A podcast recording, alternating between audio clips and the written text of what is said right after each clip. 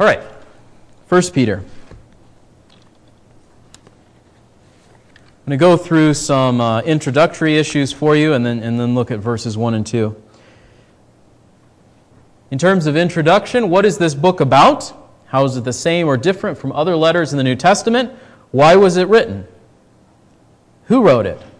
And to whom? We're going to answer some of these questions briefly before we look at the main theme of the book, which I believe is found in First Peter chapter five and verse ten. Peter says, uh, or verse twelve rather, I have written to you briefly, exhorting and testifying this is the true grace of God. Stand firm in it. Why did Peter write his letter? Because he wanted them to know God's grace. He wanted them to stand in God's grace. Who's the author then? The author is Simon Peter. He describes himself in verse one as an apostle. He's one of the twelve apostles, perhaps the most well-known uh, because of being outspoken and being a leader among the rest. When it was uh, time to view the transfiguration, Peter is the one who says, let's just stay up here forever. When it was time to, uh, Jesus is coming and walking across the water, Peter's the one who gets out of the boat. He doesn't make it very far, but he's the one that gets out of the boat ready to walk over to Jesus. When there is discussion about whether Jesus will be crucified or not, Peter's the one who steps up and says, don't, don't let that happen. And Jesus obviously rebukes him. But the point is, whether he was right or whether he was wrong, whether he had faith or, or followed through, or whether his faith started to waver, Peter was the one who was ready to speak up and to step out. Now his approach to life obviously changed somewhat. God humbled him through the process of him having denied Christ three times. Jesus warned him that it was going to happen, and then it did happen, and Peter is heartbroken, and I think genuine repentance and sorrow for his denial of Christ. So much so that at the end of John's Gospel in John twenty-one, Uh, Jesus says, do you love me? And Peter won't even look Jesus in the eyes. That's how ashamed he was of what he had done in denying Christ. And yet, through that moment with Jesus, Jesus asks him the question three times and calls him to ministry three times. Peter is restored to a position of service, no less bold for the sake of the gospel, but certainly less brash and self-serving in those, his response to situations. And so we see God using him uh, in the founding of the early church. For example, in Acts two, he preaches a sermon. Many are saved, and they turn in repentance to Jesus, and they believe in him.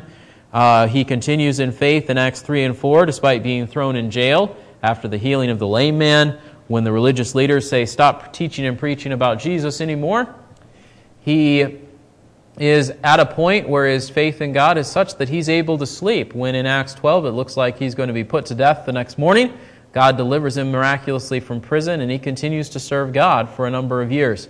According to church tradition, he lived until the A D sixties, so some thirty years after Jesus died and was resurrected.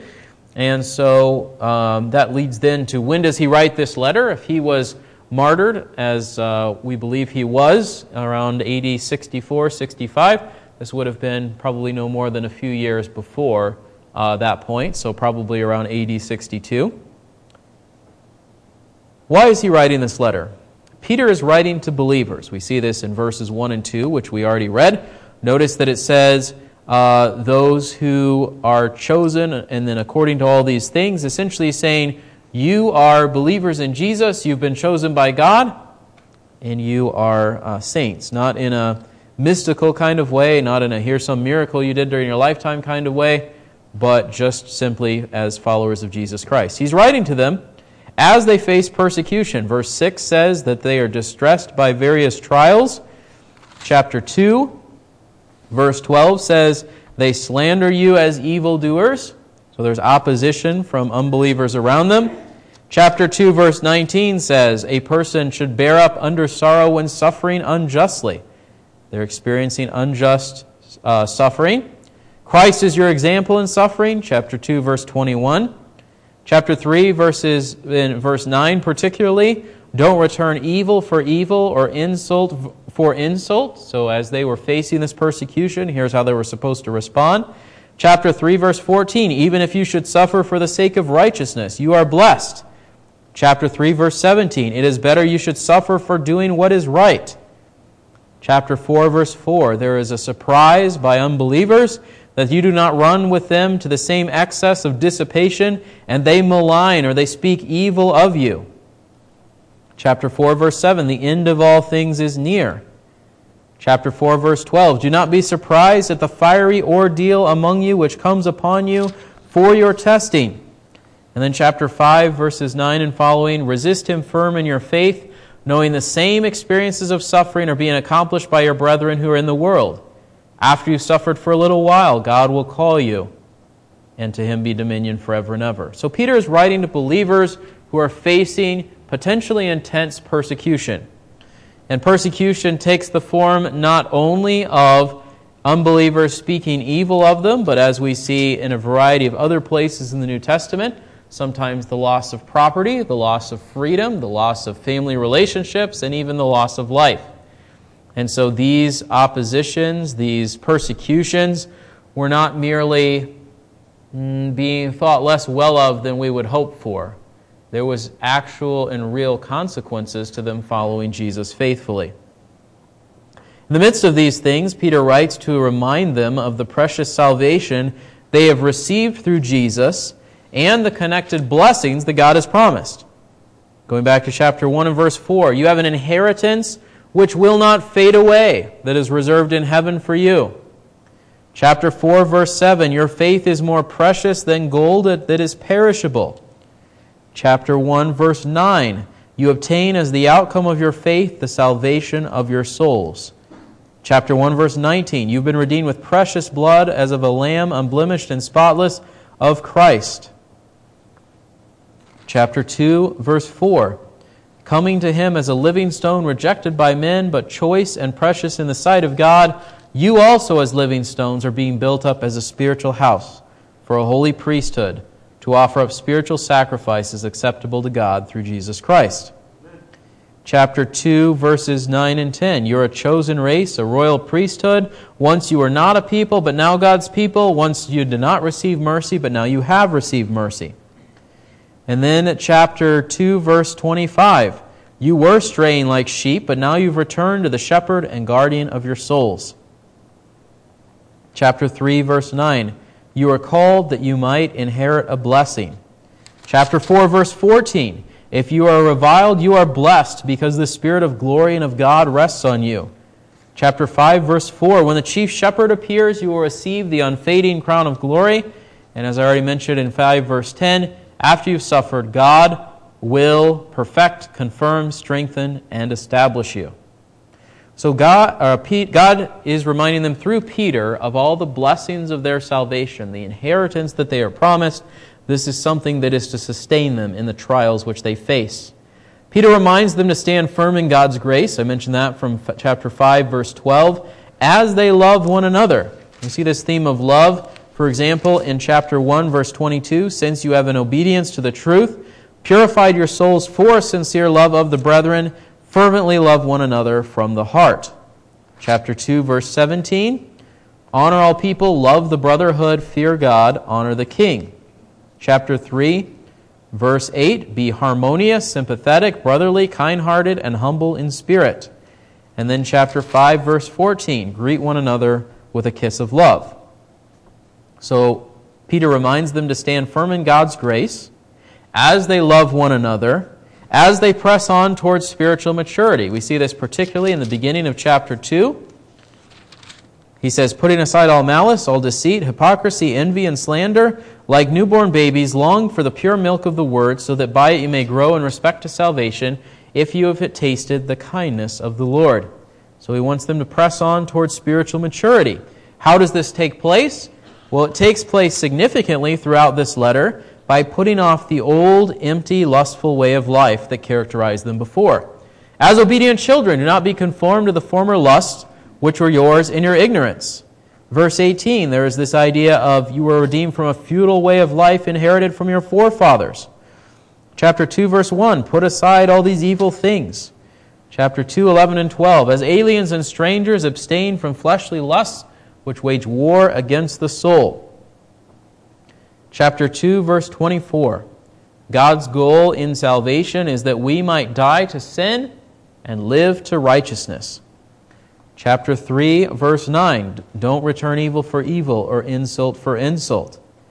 Chapter four, verses one through three, since Christ has suffered in the flesh, arm yourselves with the same purpose, because he who has suffered in the flesh has ceased from sin, so as to live the rest of the time in the flesh no longer for the lusts of men, but for the will of God. We see this a little bit later in chapter four, in verses fifteen and sixteen. Don't suffer as a murderer or thief or evildoer or as a troublesome meddler. They were suffering as Christians, but it's possible also to suffer because you're doing evil. Chapter five, verse two, don't, uh, an exhortation to church leaders, don't do it for sordid gain.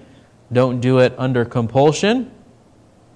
Chapter five, verse eight, watch out for the fact that your adversary, the devil, prowls about like a roaring lion seeking someone to devour.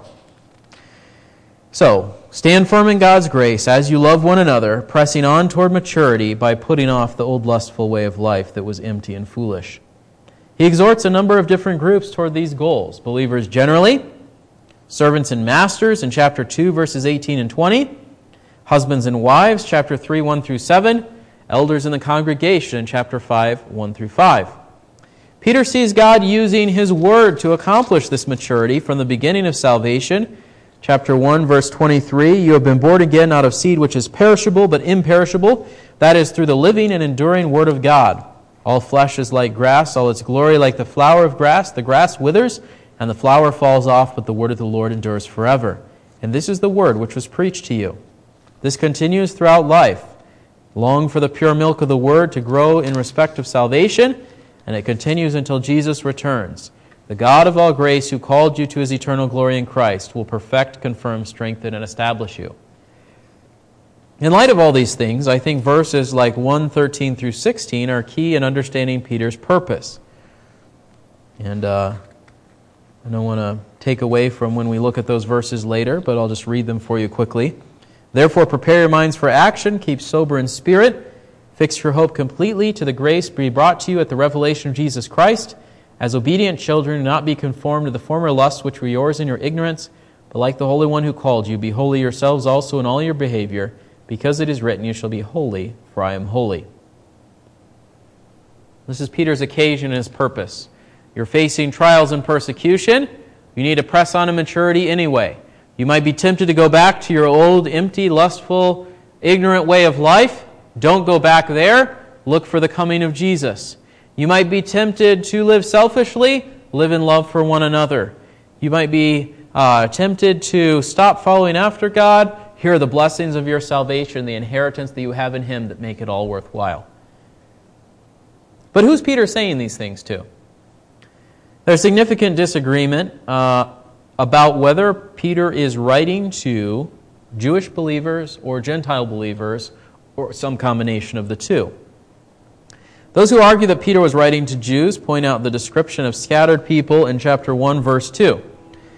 Uh, I'm sorry, chapter one, verse one, where it says scattered, those who reside as aliens, scattered throughout these various regions of Asia Minor, modern-day Turkey.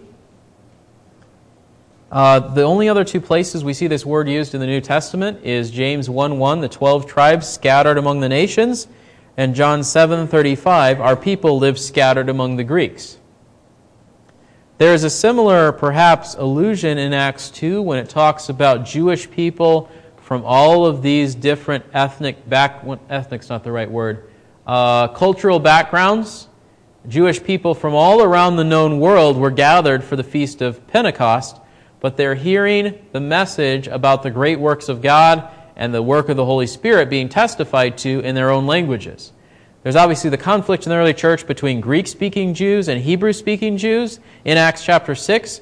But even in Acts two, there's this allusion to Jewish people scattered throughout the world, speaking a variety of languages, uh, many of whom did not return home. I think sometimes we think that the Jewish people all came back after uh, God sent them into exile, right?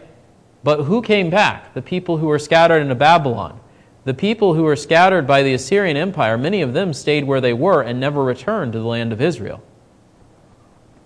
So the first idea in support of this being a Jewish audience is the idea of them being described as those who are scattered. There's description of the prophets serving future generations and not themselves. uh, and that we see that in um, Second Peter particularly. And there is a reference to people, not people. Um, I'm sorry, that's actually chapter one, verse twelve. It comes up again in Second Peter, the prophets serving themselves and not you.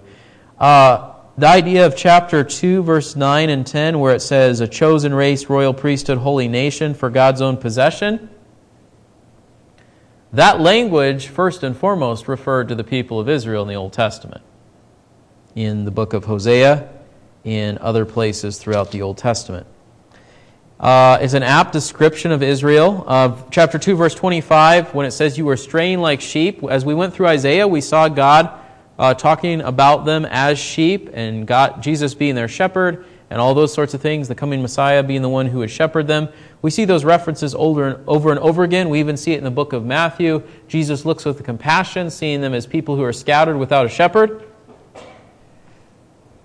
There are a number of quotes from the Old Testament. We see a quote from the Old Testament in chapter one, verses twenty-four and twenty-five. Uh, there's actually one, one in chapter one, verse sixteen, chapter two, verse six, two, verse uh, seven and eight, two, verses nine and ten. Um, there's a quote from the Gospels in two twenty-two. There's a quote from, I believe, the Psalms in chapter three, verses ten through twelve. And uh, another quote from the Old Testament in chapter three, verse eighteen, and then this idea of God being opposed to the proud and giving grace to the humble in chapter five.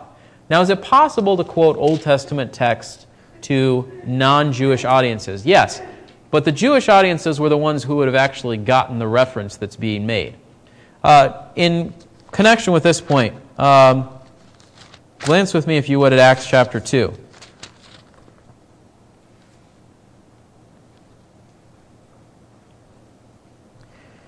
Acts two, Peter speaks to a Jewish audience, obviously from places around the world, but a Jewish audience. Quotes from the prophet Joel in verses seventeen through twenty-one. Quotes from the Psalms in verses twenty-five through twenty-eight.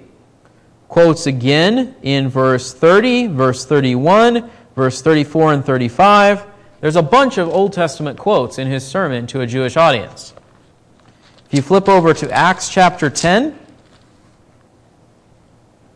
notice Peter's words to Cornelius in chapter ten, verses thirty-four through forty-eight. What do we see a significant absence of? Old Testament quotations. Now, does he talk about things? Absolutely. He says... Uh, He alludes to the words of the prophets in chapter ten, verse forty-three. He talks primarily, though, about present-day events related to Jesus and his ministry. Now, that is not in and of itself a conclusive argument that this is a Jewish audience for First Peter, but it's something that we should at least consider. If Peter talked one way to Jewish believers, if he was primarily an apostle to Jews, Uh, even though there was this one incident with Cornelius and a few others in the book of Acts, if his ministry was primarily to Jewish people and he talked one way to Jewish people and another way to Gentile people, it seems to reason that he would have a similar approach in his letters. Again, by itself, that's not a conclusive proof, but it's something that I think should bear some weight. Another thing that's been pointed out, uh, going back to First Peter, is when Peter talks about them as aliens and strangers and keeping your behavior excellent among the Gentiles. It says, they slandered you, they may observe your good weeks, your good works and glorify God. It is possible that he's talking about Gentiles who are not really Gentiles anymore because they're now following Jesus. But this distinguishing between you and them kind of idea fits much more with a Jewish audience than it would potentially with a Gentile audience. This was the understanding of First Peter for a long time. In the last couple of hundred years, there's been an increasing sense that Peter is referring to Gentile believers when he writes his letter. They say, for example, when he says those who reside as aliens could refer to those who are distinguished from unbelievers around them. And yes, that term is used for believers who are scattered in James one and John seven, but perhaps it could also refer to those who reside as pilgrims and strangers in the world. They would argue that when it says, a feudal way of life inherited from your forefathers, chapter one, verse eighteen, how could Peter be describing those who have the law and to some extent are following the law as having inherited a feudal way of life? That seems to be more of a Gentile idea. You weren't following the right things. Now you've heard about Jesus and you will follow God. Uh, and then verse uh, chapter four, verse three, when he describes them as having pursued a course of sensuality, lust, drunkenness, carousing, drinking parties, and abominable idolatries, how could that apply to good Jews? Uh, I mean, surely that has to be referring to Gentiles. A couple of points in response to these things, just to uh, lay it all out alongside it. When it says those who reside as aliens, the idea of Christians living as aliens or strangers among a culture that is hostile to them, that's an idea that I think we have picked up, for example, from the book of Hebrews, which incidentally was written to a Jewish audience, and other places like First Peter, and then applied to ourselves, that I think sometimes in turn we then go and try to read back into those books that we originally got them from. Which is to say, if our reason for saying live as strangers around in the world is because we got it from First Peter and Hebrews, and if we are convinced that at least Hebrews was written to a Jewish audience, we shouldn't immediately say, well, First Peter was written to a Gentile audience because we as Gentiles have taken his words and applied them to ourselves today. Does that make sense? Um, and I think it's easy for us to be influenced by the Christianization of our language that we use in the church, and then those ideas get taken back into the New Testament. So let me give you an example of this. The phrase, ask Jesus into your heart, is that the way that the apostles proclaim the gospel in the New Testament? No. It's sort of a Sunday school kind of idea that comes from the passage where Jesus says, I stand at the door and knock, and if anyone lets me in, I'll come and dwell with him, which is a picture of acceptance, yes, of following, of welcoming Jesus as a part of your life, all that sort of thing, but that's not really the way the apostles typically proclaim the gospel. They would say things like, repent. They would say things like, you crucified Jesus and you are guilty. Repent and believe in him. They would say things to Gentile audiences like, you've been worshiping idols. Let me tell you about the one true God. They wouldn't say things like, ask Jesus into your heart that it may be well with you. Is that phrase sinful? No, but it's a Christianization of a Bible verse that has gotten pretty far removed from the original context. That's the sort of thing that I'm talking about and we have to be careful of when we're reading the New Testament. Paul described the traditions of the Gentiles in Colossians two eight and Ephesians two two as empty. And yet Paul and Jesus also described the traditions of the Jewish religious leaders in similar terms. We see this, for example, in uh, Matthew fifteen, verse three. Let me read that for you quickly here. Jesus says, why do you transgress the commandment of God for the sake of your tradition? And then he describes what that looks like. And he says, you invalidated the word of God for the sake of your tradition. So you have an empty tradition that gets away from what God actually said and binds people's consciences and lives and leads them to disobedience. We see this also, for example, in Galatians chapter one, verse fourteen. Paul says, I was advancing in Judaism beyond many of my contemporaries among my countrymen, being more extremely zealous for my ancestral traditions.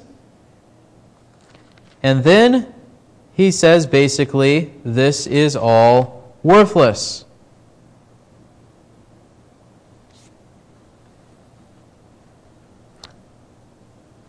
So the traditions from the Jewish forefathers that added to God's word and eventually replaced God's word, that can be described as empty. The traditions from Gentile ancestors of pagan idolatry, that can be described as empty. So that doesn't conclusively show one way or the other. What about this question of living in abominable lusts and idolatries and all those sorts of things? Could Jewish people be described in those terms?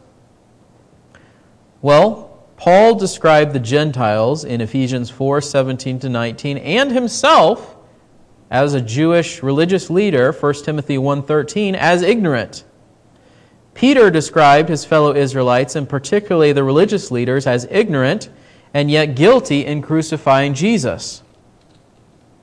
And then if we look, for example, at Romans chapter two, Paul says a very interesting thing in describing the fact that all are sinners. He says in chapter two, verses seventeen and following, "If you bear the name Jew and rely upon the law and boast in God and know His will and approve the things that are excellent, are essential, being instructed out of the law, and are confident that you yourself are a guide to the blind, a light to those in darkness, a corrector of the foolish, a teacher of the immature, having in the law the embodiment of knowledge and of the truth, you therefore who teach another, do you teach yourself? You who preach that one shall not steal, do you steal? You who say that one should not commit adultery, do you commit adultery? You who abhor idols, do you rob temples? You who boast in the law, through your breaking the law, do you dishonor God?" And then he says a little bit later, "He is not a Jew who is one outwardly, nor is circumcision that which is outward in the flesh, but he is a Jew who is one inwardly, and circumcision is that which is of the heart, by the Spirit, not by the letter, and his praise is not from men, but from God." And then a little bit later in chapter three, he says, "We have charged that Jews and Greeks are all under sin, for there is none righteous, not even one. Their mouths are full of cursing and bitterness. Their feet are swift to shed blood. The path of peace they have not known. There is no fear of God before their eyes." Is it possible for a Jewish person who has the law and all of those sorts of things to yet reject that law and commit the very sins that they hold themselves above? Absolutely. Here's the irony. The religious leaders in Jerusalem were convinced that they knew God's law and follow God's law and should teach other people God's law. What did they do with Jesus, and what did they try to do with the apostles? They bore false witness against their neighbor, which broke God's law, and they schemed to put them to death, which broke God's law with regard to not murdering people.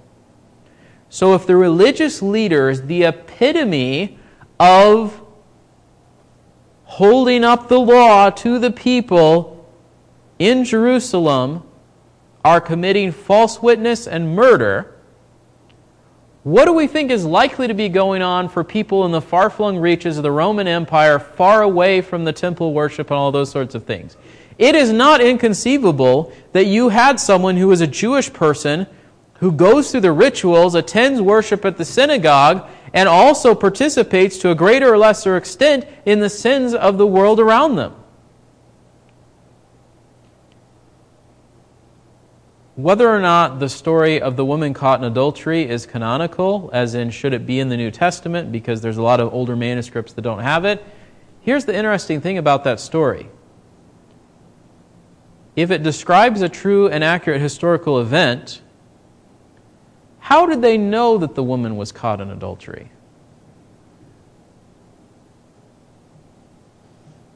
Either they were spying on her, or it was one of them that was doing it.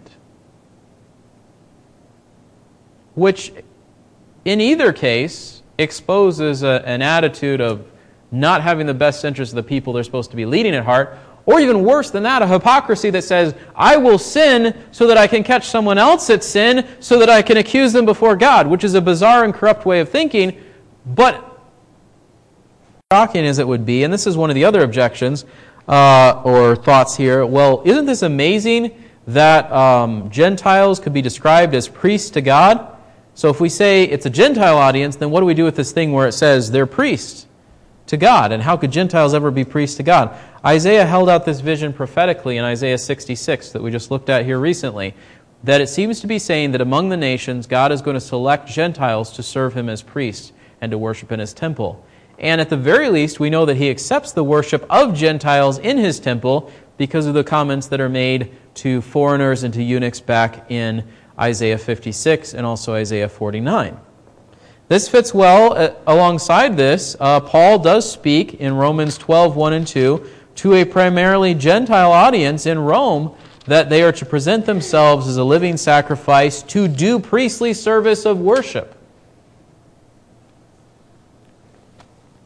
And the Ephesians, that God was building them up as a holy temple for His service. So what should we conclude? I think that First Peter, if I had to take all of the evidence of the moment, I think it leans strongly toward being a Jewish audience. But here's the reality. Whether Peter was writing to Jews about truths that apply to Gentiles, or writing to Gentiles with truths that apply to Jews, or a church that was composed in some way of both groups, his message is clear.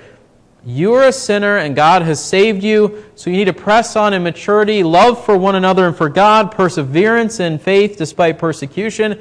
Don't turn back to your old hypocrisy and lust, the emptiness of life apart from God. Stand fast in God's true grace.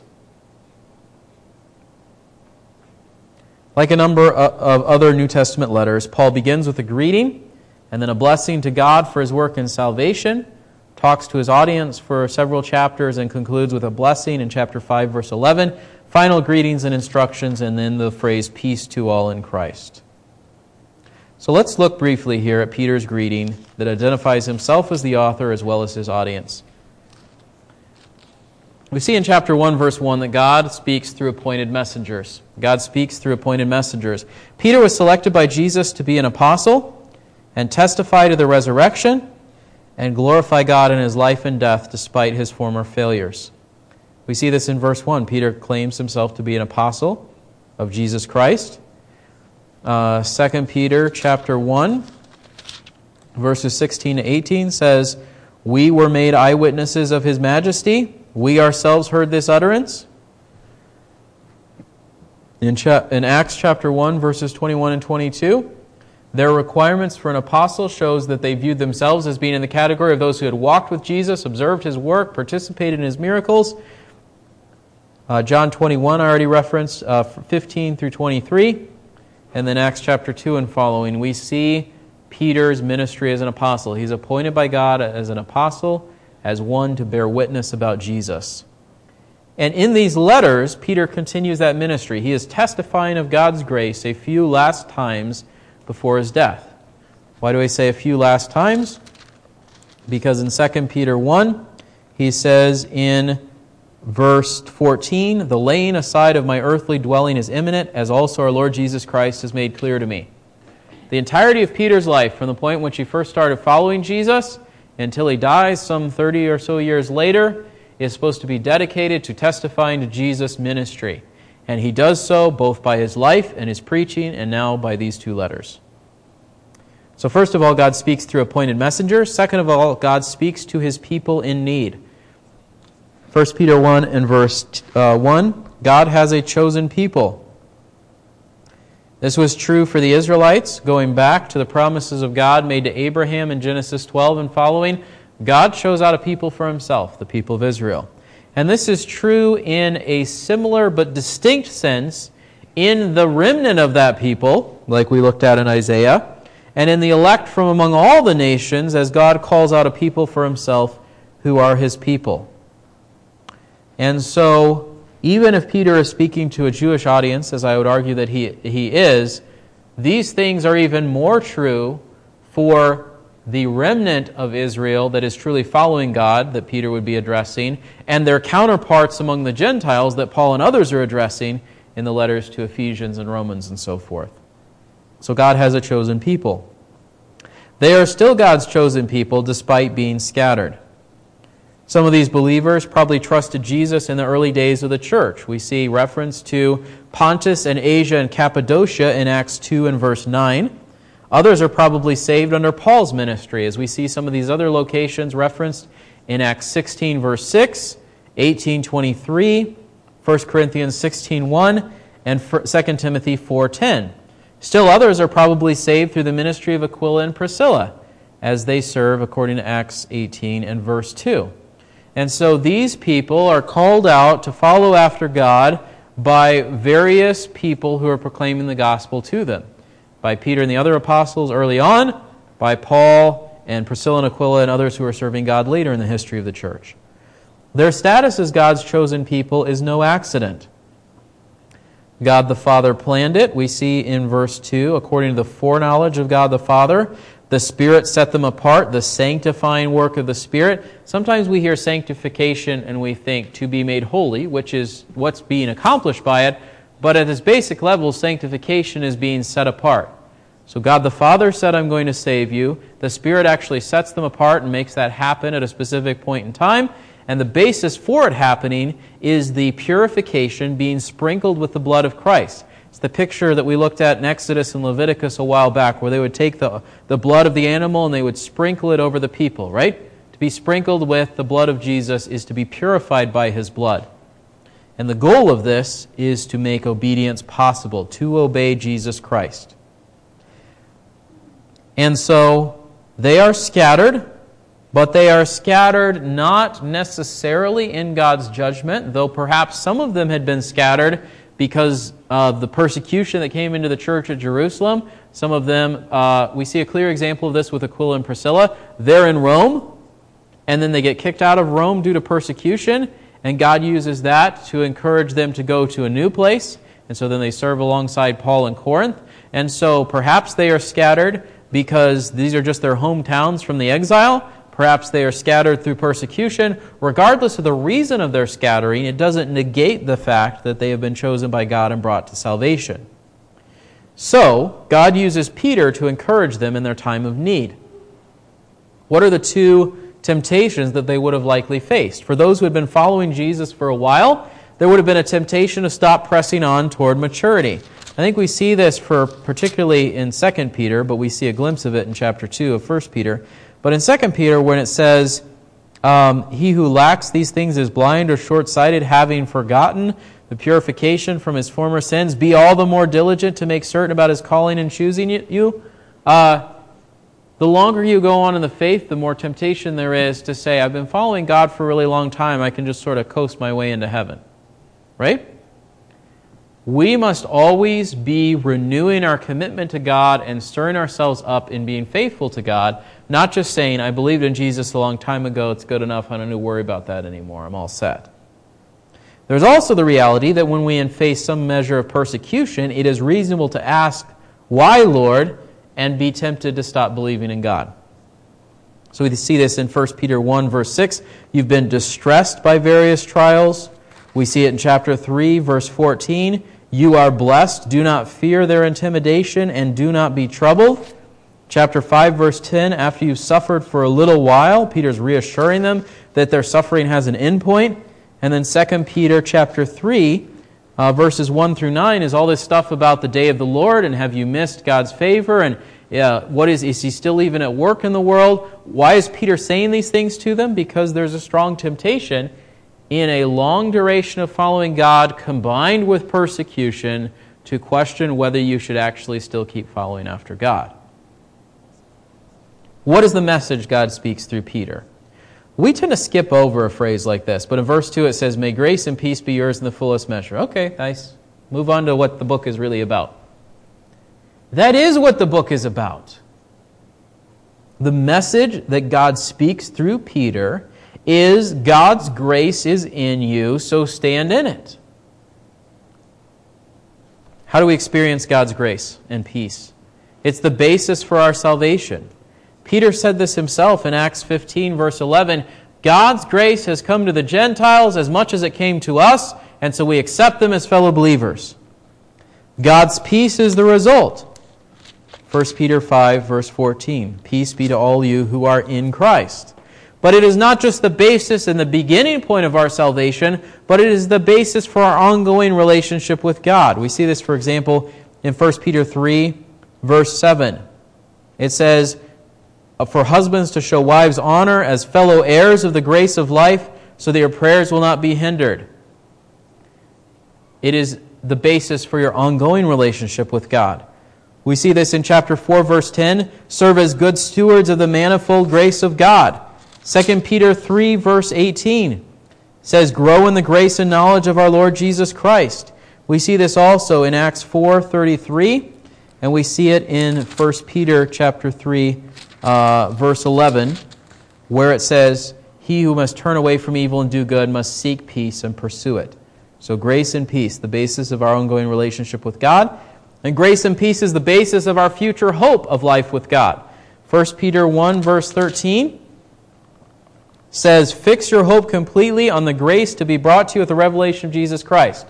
You are saved by grace, sustained by grace, You will be delivered by grace when Jesus returns. So, what should we then do? We should stand in God's grace and peace.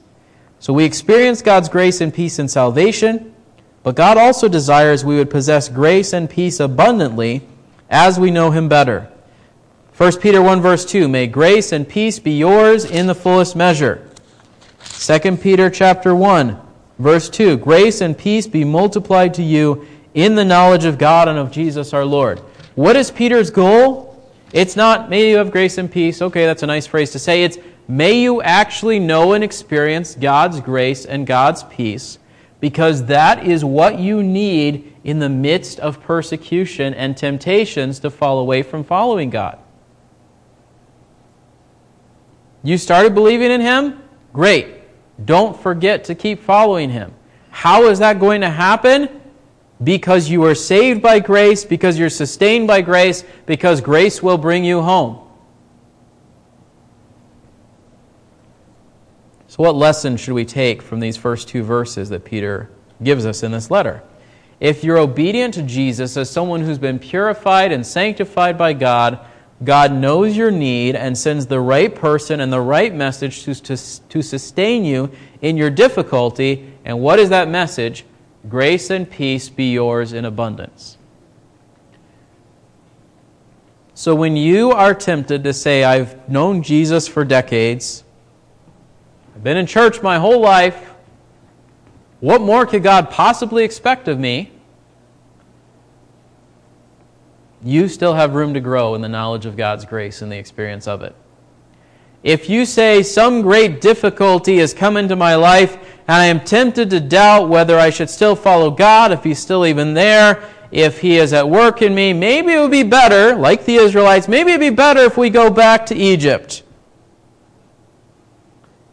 I'm following after God. Maybe it would be easier if I stopped trying to fight against the lusts and the pull of this world and I go my own way. God will send His abundant grace to help you if you seek after Him. Peter's message, grace and peace be yours in abundance. We'll learn more about all these things as we go through the rest of Peter's letter, but let's take that message of hope as we go this week. Let's pray. Lord, we thank You for the opportunity to look at these truths from Peter's life, to get an overview of what he's saying in his letter, and then to look at this first message that he shares with us, that we may have grace and peace in abundance. Lord, that is our prayer, that we would have those things. Because we have begun to follow You, because we are seeking Your help day by day, because we're looking to the future hope that You've held out before us, and because if all these things are true, we have peace with You, and we will know that peace more and more fully the closer we get to Your eternal presence. And so we pray that we might experience these things in abundance even this week, and realize what it is that You have given to us in Christ. We pray this in His name. Amen.